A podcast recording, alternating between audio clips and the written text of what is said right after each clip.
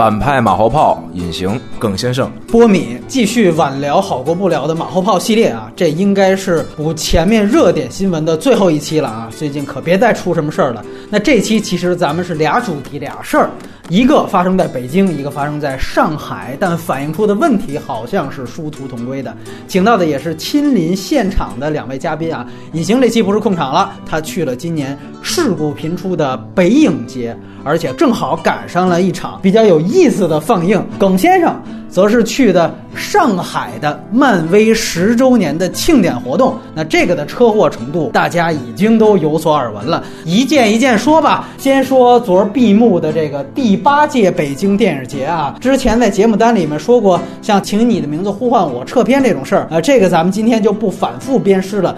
咱们今天先说的主要是。放映事故以及对待影迷态度的这样的一些事儿啊，可能最著名的是胡金铨的名作《空山灵雨》在这一次放映，然后很多观众都反映，就是一来是删减了票面标的是一百二十分钟，包括抢票的时候标的也是一百二十分钟，但实际放映只有九十五分钟。第二呢，好像是画幅画质方面也都出现了问题，它是贝塔带转成的 DCP。而最厉害啊，或者说最有意思的是，当影迷。发现这种问题，向各个渠道来反映这个问题的时候呢，一来就是这个北影节好像自己也组织了几个所谓影迷群，在群里反映这个情况，直接这个群主就把反映情况的人给踢出了群啊，包括我在微博上我也转发了那样的一个被踢出群的这么一个截图，不只是一个群，而且据说是谁想把他拉回来，就在群里边说说两句公道话的。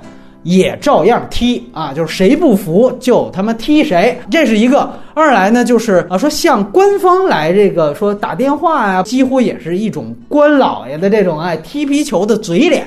一来说是听说打电话问客服，客服回应的原话是啊，说你们就别给自己加戏了，哎，是这么回应的。哎，当然有人说了，说那最后反正不是给退票了吗？但是没有任何的道歉。他是直接就是收到那种系统的短信，态度啊，就让我想到就是典型的是那种黄金甲里头周润发的那种范儿。我可以给你退票，但你不能抢，是吧？哎，朕可以赐给你。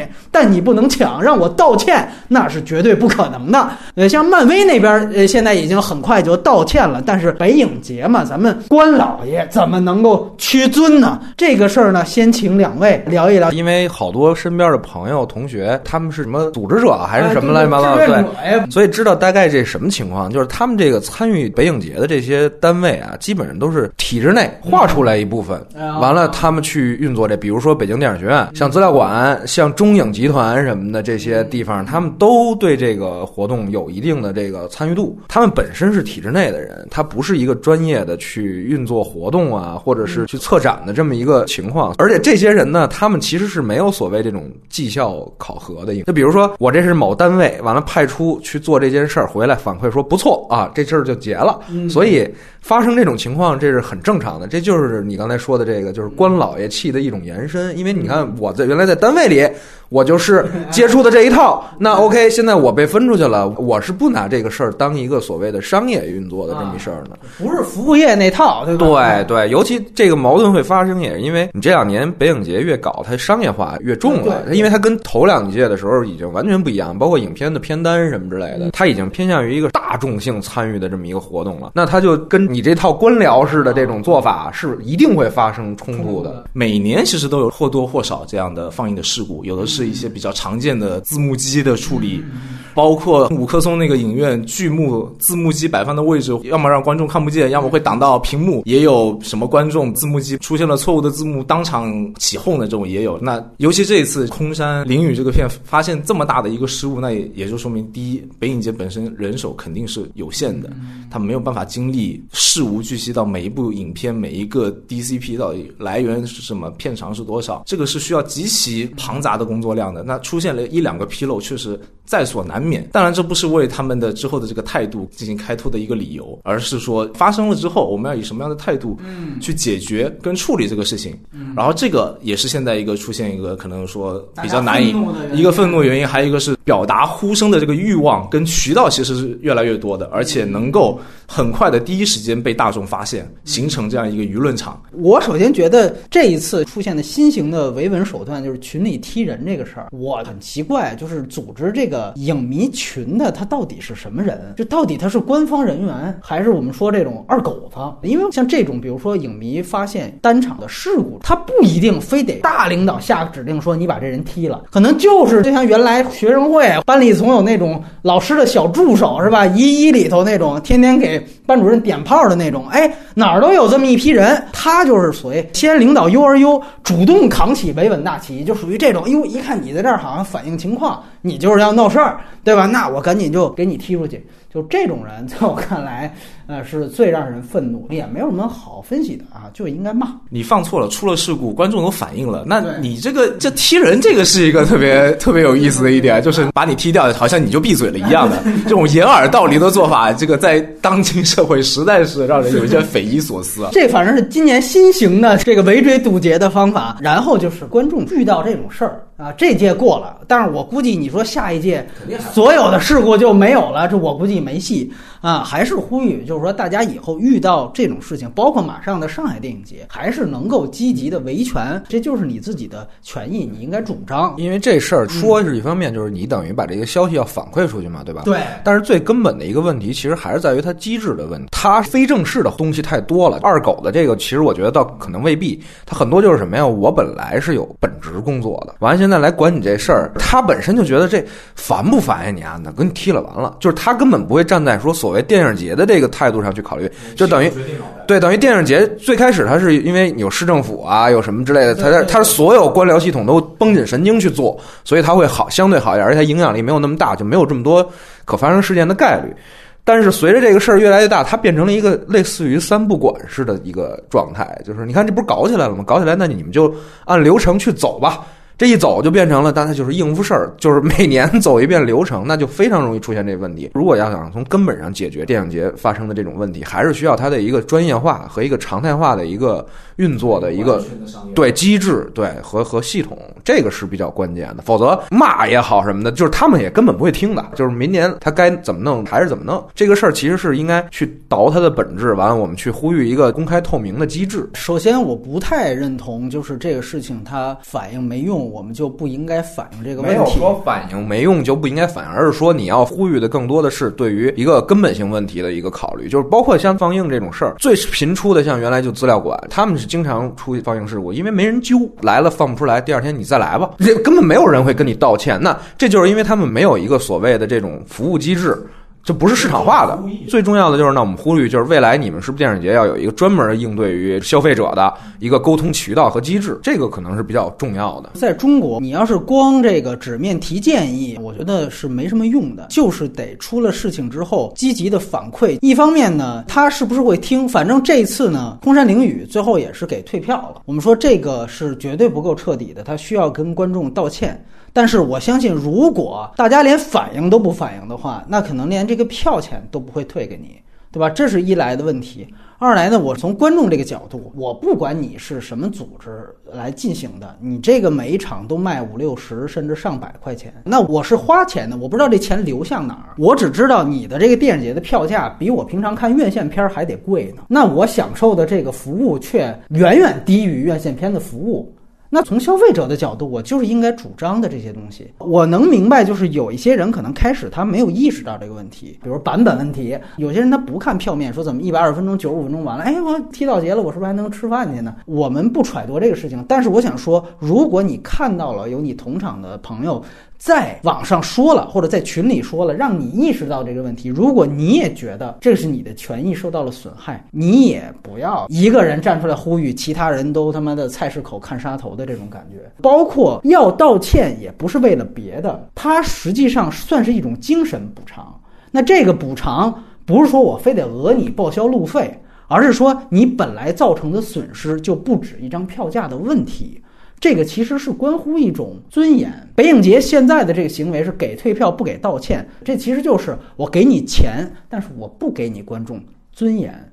所以这个事情它不只是关乎于他们一张票价的问题。另外一种声音啊，我也必须想说，就说什么得饶人处且饶人，放映的也不容易，你容易吗？我们都知道现在北影节的票是秒空，而且这次放映事故不止这一个。臧科长之前在我们节目指南里面推荐的《泰坦尼克号》的杜比版是在要来，对，在要来出现了这个虚焦的问题，包括三 D 的左右眼不同步，特逗。说第二天再放一场，然后凭票还能看，态度比。资料馆好一些，但是第二场去了还是有事故。那么你说这要是家住的昌平的，你一趟一趟往五棵松跑，那么看两天两场都有事故，你说观众能是什么反应？你说这是观众给自己加戏啊？另外就是像刚才耿先生提到，就是延迟放映了。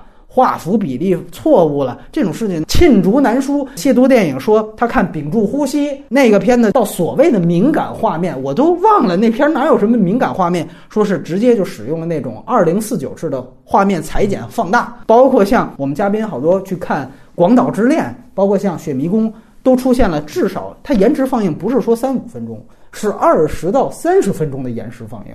广岛之恋那场本来是八点多放，就在延迟到九点多才放映。向资料馆现场反映是没有任何人来解释说明，甚至他不是说让你坐在那儿，他是不让你进场，你知道吗？等于我估计是不是上一场就没放完，所有的这场买票的人堆在这个资料馆那个根本不大的那个所谓的售票厅那儿，就在那儿等着，就不让你进，也没有任何人说明，就这种事情。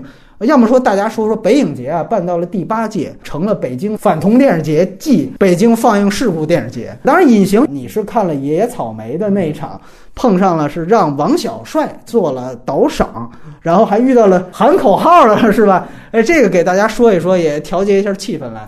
我因为是进去的时候，王导已经在台上讲着呢，介绍野草莓，讲的确实还可以吧。那讲着讲着，就突然间话题就拐了，就是说这个伯格曼啊，当年你看他虽然就是那么那么大师，但是。在欧洲也当年是非常卖座的，这个事儿其实激励的是我们今天的创作者，尤其是青年创作者，大概是大概大意啊，别抓虫啊。完了以后就是说，尤其是青年创作，完了青年创作者更应该积极奋进什么之类的，讲了一堆这个话。听到这儿，我觉得有点这不太不对劲了。快结束的时候就说反过来呢，我也想说两句，就是说我们要面对这个青年创作者的时候，也要珍惜他们，就是不要说这个分手以后。才感觉哎，这个人还不错，这绝对是原话。这个当时我就懵逼了，我说啊，他怎么他怎么说出这么一番话呢？就是懵逼状态。完了以后，场灯黑了，就准备放了嘛，他就他就下台了。突然间就有人喊胡波两百万。就喊了这么一个，就大喊口号。对，大喊口号，他都走出去了，他才敢喊。就是他已经走了，就是那个他肯定已经是听不见这个事儿了。这个吧，喊出来我觉得也很正常，因为是是大家都有怨气哎。但是比较懵的是，至少有三分之一吧，反正我感受啊，周边人都不知道这个事儿。就是说那个啊，什么谁谁什么是什么两百万？怎么了？刚才那怎么了？属于这么一个一个一个状态。对对，没有。就我，所以我说他更有意思的点是在于，这个全场当时就是哇一片。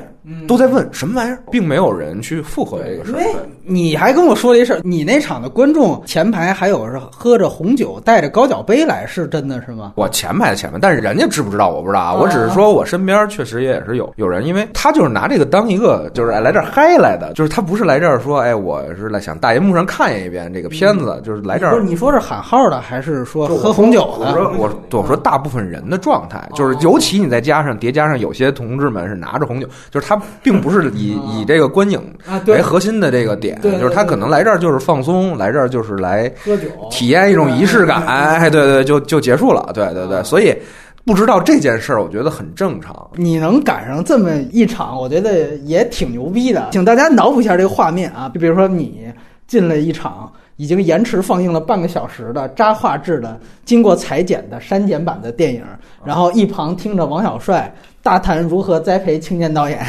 然后前排还有几个一边评社一边喝红酒的，这是一幅怎样的迷影画面？这个可能就是第八届北京电视节的一个缩影，是吧？最后还有人呼喊口号，但得不到回应。打开手机，群里让人给踢了，是吧？那咱们就转话题吧。北影节聊得这么惨，咱们来说说更惨的，就是漫威这个活动。基本上现在呢，事后烟已经抽了好几根了，属于有这么。几个争议点，一来就是粉丝说是夜排这个规则不明啊，开始这个官微是左右互搏。二来呢，说是就主要请了国内明星，出现了一些说错话、抢 C 位的事儿，以陈奕迅为首的。三呢，好像是貌似主持人也在这个引导的过程当中也有一些不合适的，包括他自己后来出来也道歉了，就传出了所谓的啊，说唐尼是全程臭脸。首先这些事儿，在你亲眼目睹了这个活动来看，他这个真假几分？二来就是怎么看这件事情来，王先生。首先，我们先说从夜排这个事情，那当天其实我们到了。现场十八号的活动，十七号我们到上海。那这个夜排官微一开始没有完全明确说到底要不要夜排，然后据说是发了一个不让夜排，不允许夜排。然后后来这个微博找不到了，本身这就是一个安全问题。当时有一些人就已经是抱定了主意，就甭管你让不让夜排，我是一定要去夜排的，因为他们知道，如果你第二天上午按他们的时间去的话，你是肯定抢不到位置的。我之前也跟一个粉丝聊过，那个粉丝之前去了首尔站，就活动开始之前才去，他觉得位置很不好。那来了上海，我。一定要来夜排，嗯，那很多人是抱着这样想法来的。当时在现场慢慢聚集起了这样一些抱定主意来夜排的人，嗯，跟一些可能还是在摇摆之间，或者一些只是来去踩点，踩完点之后莫名其妙就被迫加入夜排，嗯，所以这三个群体的人全部聚集到一起，最后就形成了这样一个夜排事件。这个事情就变得不可控了，尤其大家在微博上反映，一传十，十传百，三人成虎，那这个就变成一个很严重的，像是一个社会事件一样了。那请国内明星这个又造成了第二轮。的这个争议，这一次来说哈，那其实绝大多数的粉丝绝对都是漫威粉丝，许多粉丝也都是花了高价，不管从业界的人也好，哪怕从公民手上买到这个入场券的也好，他们都是漫威的粉丝，他们就是进来为了看这几个超级英雄的。那在请国内明星这件事情上，因为本身我们也做媒体，你其实也可以知道，如果单来老外的话，哪怕是好莱坞的明星，大家的认知度确实不是很高。从营销的这个角度上考虑，请国内明星绝对是有帮助的。有的人觉得国内明星很 low，配不上这。种国外大片，那这个是极少部分的一种铁杆的粉丝才会有这样的想法。对于大多数普通观众来说，那国内的明星肯定是更亲切的。开先河也是迪士尼请鹿晗，星战七。那事实上，不管从票房也好，从当时的声势上也好，确实起到了很大的效果。哪怕去看电影的粉丝都是鹿晗的粉丝，哪怕不喜欢这个电影，但他们确实做出了贡献。到了现在，到了现在，这个形式已经变成标配一样了，所以就变成了这样一个由歌手们组成的漫威十年庆典。那我们直接聊聊。两个问题吧，大家觉得像漫威这个的事故责任方，有一种说法呢，觉得这个都是国内的宣发公司的错，迪士尼有问题也是中国分部有问题的。哎，这特别有意思。我记得在前不久定档事件当时出争议的时候，好像大部分人把这个锅甩给了迪士尼总部。哎，结果出了这个事情，迪士尼总部又没问题了，又是迪士尼中国的错了，这是一点啊。二来呢，就是也有人认定呢，就是说其实是呃粉丝这个情绪表达太过激烈。那还有一种可能上升的更高，就是说可能压根儿在中国就不适合办这种大型活动。最早知道这个事儿的时候，我是认为可能是因为主办方对于国情不了解。但是刚才在录之前听你们说之前也有各种活动事故之后，这可能不是。我看他那个报道里边有一个点，就是说他这个明星什么的，好像是跟腾讯音乐合作在做，所以这个事儿吧，它就是一个显然是。因为你运作失误上带来的，就是如果运作上希望一加一叠加，包括为为为未来的这个叫什么，我们其他的其他的合作铺路等等等等，他肯定是出于这种考虑，就是他。它已经不纯粹是一场影迷活动了。当然，你具体责任是说迪士尼还是说迪士尼中国的这个事儿吧，要看总部对于它的约束和管控有多强。跟耿先生刚才说的不太一样，就是说，呃，以前可能请个流量明星啊，他能带起来很多的这个，是因为流量明星的这个影响力当时确实是非常大。但这两年其实是在不断的粉丝又细分，对吧？所以这个情况，你实际上在做营销啊、做市场方面的人是应该很了解这个的。就是你请的人到底是个什么人，你找来的这些驻唱的什么的和。你你真正要面对的这些影迷的受众的重合度有多高？这个是你应该做的功课，而不是发现事儿之后我们才是意识到哦，我们可能犯了傻逼了。那要要你们这些市场啊，要你们这些公关是干啥的，对吧？首先，我可能也不太认同请那个鹿晗当时帮助《星战七》，或者说后来所有的这种请明星，真的有助于票房。我真的是不太这么认为的。我觉得没什么太大用。但是有人说说这个是啊，宣发公司或者说中国分部的人，因为说想出这么一点。的最后跟总部邀功，说你看我这儿正好因为请了这个明星，又上了多少个头条。这种我倒觉得是有可能，但是它实际帮助我觉得不大，就是内部邀功这个可能是作用是有的啊，这个是我明确一个态度，我仍然不认为它有什么改变。尤其我记得最可笑的就是《金钱世界》。就那个删减版，那时候我们也没聊雷德利·斯科特的，还请了马伊琍当了大使。就那片子，都大影院都在那儿放，马伊琍在那儿讲解。对，哎呦我的妈呀！那个片子最后给了个一千万的票房，应该算是这几年最扑街的一个这种阵容的好莱坞的大片。所以我觉得一切都能说明问题，这个是一点。但是我认同，就是这个和单纯的请一个流量明星做代言还不一样的是。它这是一个漫威十周年活动，所以它应该去类比的应该是美国的，比如说星战庆典或者圣迭戈动漫展的这个对应的活动。那如果是这样的话，这是一个典型的粉丝活动，而不是一个新闻发布会。对，不是一个商演。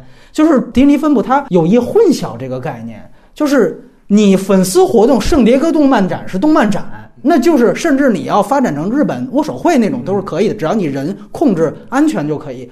那商演是商演，这个是不一样的概念。这次我觉得出现最大的问题是在这儿，他是把商演的操作逻辑给放在了粉丝活动上，但是来的是漫威粉丝。那自然就不知道你这是什么情况，包括加勒比的活动，他都放在他上海迪士尼乐园，这就是典型的一个贪大。我哎，我顺便我还宣传一下我这迪士尼公园，我这一迪士尼小镇，两次都让这明星得做一下这迪士尼里边那游乐设施，我再顺便给打一广告。完了，你这边我再弄一 QQ 音乐，我再跟 BAT 我来一战略的这么一个布局。我操！就你全都要，你绝对得出问题。当然后来也出现一些可能以讹传讹情况，比如说唐尼全程臭脸，但也有人说抓拍到了唐尼其实很开心的在台上的表情。我也看到那种照片了，可能只是某一张照片拿出来，确实唐尼在抓拍的时候没笑。那还有抓拍那么闭眼睛了呢？那是不是就晕过去了？你不能这么说，对不对？但是我能理解，就是粉丝的一种情绪，就是我们是参加粉丝活动的，我对，所以一旦我的偶像有任何的不快，可能我就替他不高兴，对吧？心比心，那些歌迷也很不开心。演唱会刚开始，我的偶像刚上台，台下人稀稀拉拉全走了，而且歌迷都已经发展到什么程度，在所有的这个直播的这个留言上，他们都已经非常自发的说，我们就不要给，比如说我们不要给我的这个喜欢的偶像留言了，把舞。台留给漫威的粉丝们，哎，我们就不要给自己的偶像招黑了。演变成到现在，我们说事后烟过几根之后，现在演变成一种双方粉丝引战。你这个锅肯定是你主办方的，你让两方处在一个舞台上出现这个问题，所谓抢 C 位引战，现在就导致了，首先是漫威粉丝可能有过激的说中国配不上唐尼，那你这种话说出来就是民族主义那边就得上了，对吧？包括现在揪出了一个所谓精致的，我也不知道具体什么情况，反正又成了。另外一个热点事件了，不隐身。然后呢，呃，国内的粉丝一看那意思，你不就是指着我们偶像的鼻子骂吗？我觉得呼吁双方粉丝保持冷静，那都是扯淡，这是没戏的。问题就是你非得把双方本来井水不犯河水的粉丝往他们一块引，这是你主办方的锅，这是逃不掉的。可能这里面又出了一个小细节的问题，就是说陈奕迅这个事儿吧，说在漫威的场子居然提超人，然后还。很轻蔑地说了一句 “whatever”，就使得很多人是觉得你请国内明星是一方面，你请来的明星还砸场子，就是说，原来我们经常说一笑话，什么去肯德基招聘。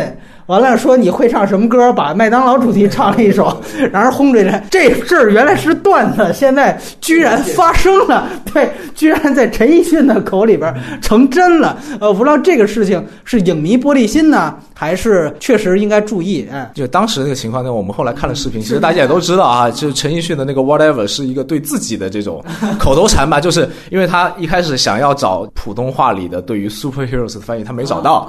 对他，所以问大家，那你们这。边叫这个 superhero 叫什么？是叫超人吗？但他没有找到，所以他就说了：“那我我算了吧。”他还想跟当场的粉丝们打打招呼、套套近乎，就装逼失败，足够诡异了吧？对不对？你本身一个歌迷来到现场，现场没有歌迷。他之前还说说为什么大家都不欢呼啊？是大家没有吃饭吗？那大家都不是你陈奕迅的歌迷，那我是来看唐尼的。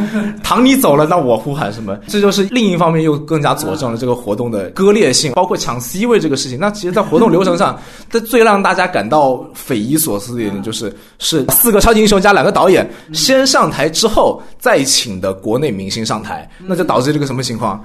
六个老外在台上等着。那这个本身在活动流程上是一个巨大的雷，你让明星在台上等待是一个算是活动中的大忌，所以就会导致了现场处理起来的话，主持人那很显然要让明星稍微让台侧靠一靠，这个也是合情合理的。但是你在这样一个场合下已经等了，还让人靠边站，对，就会出现一个非常无限度的放大，那包括你台上再上来。包括他们最后合影，为什么 C 位会出问题？是因为台上太混乱，他们上来轮流握手，这边上六个歌手，这边六个超级明星。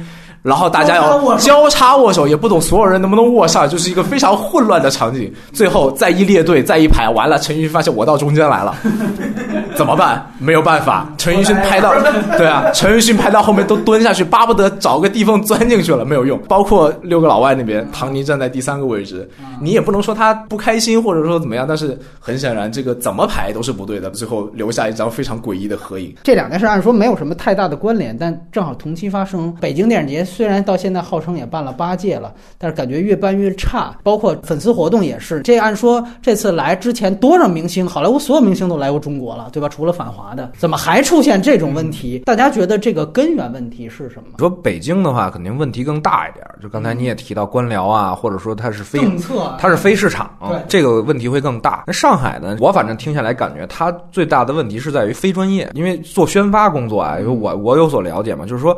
大家都是，你看那片子上啥，我们就要啥。哎，对对，这活动有啥，我们就拼啥，不能缺。就是我们以前对专业的理解在于，你看人家的流程，你干没干过，人家有什么，我得有什么。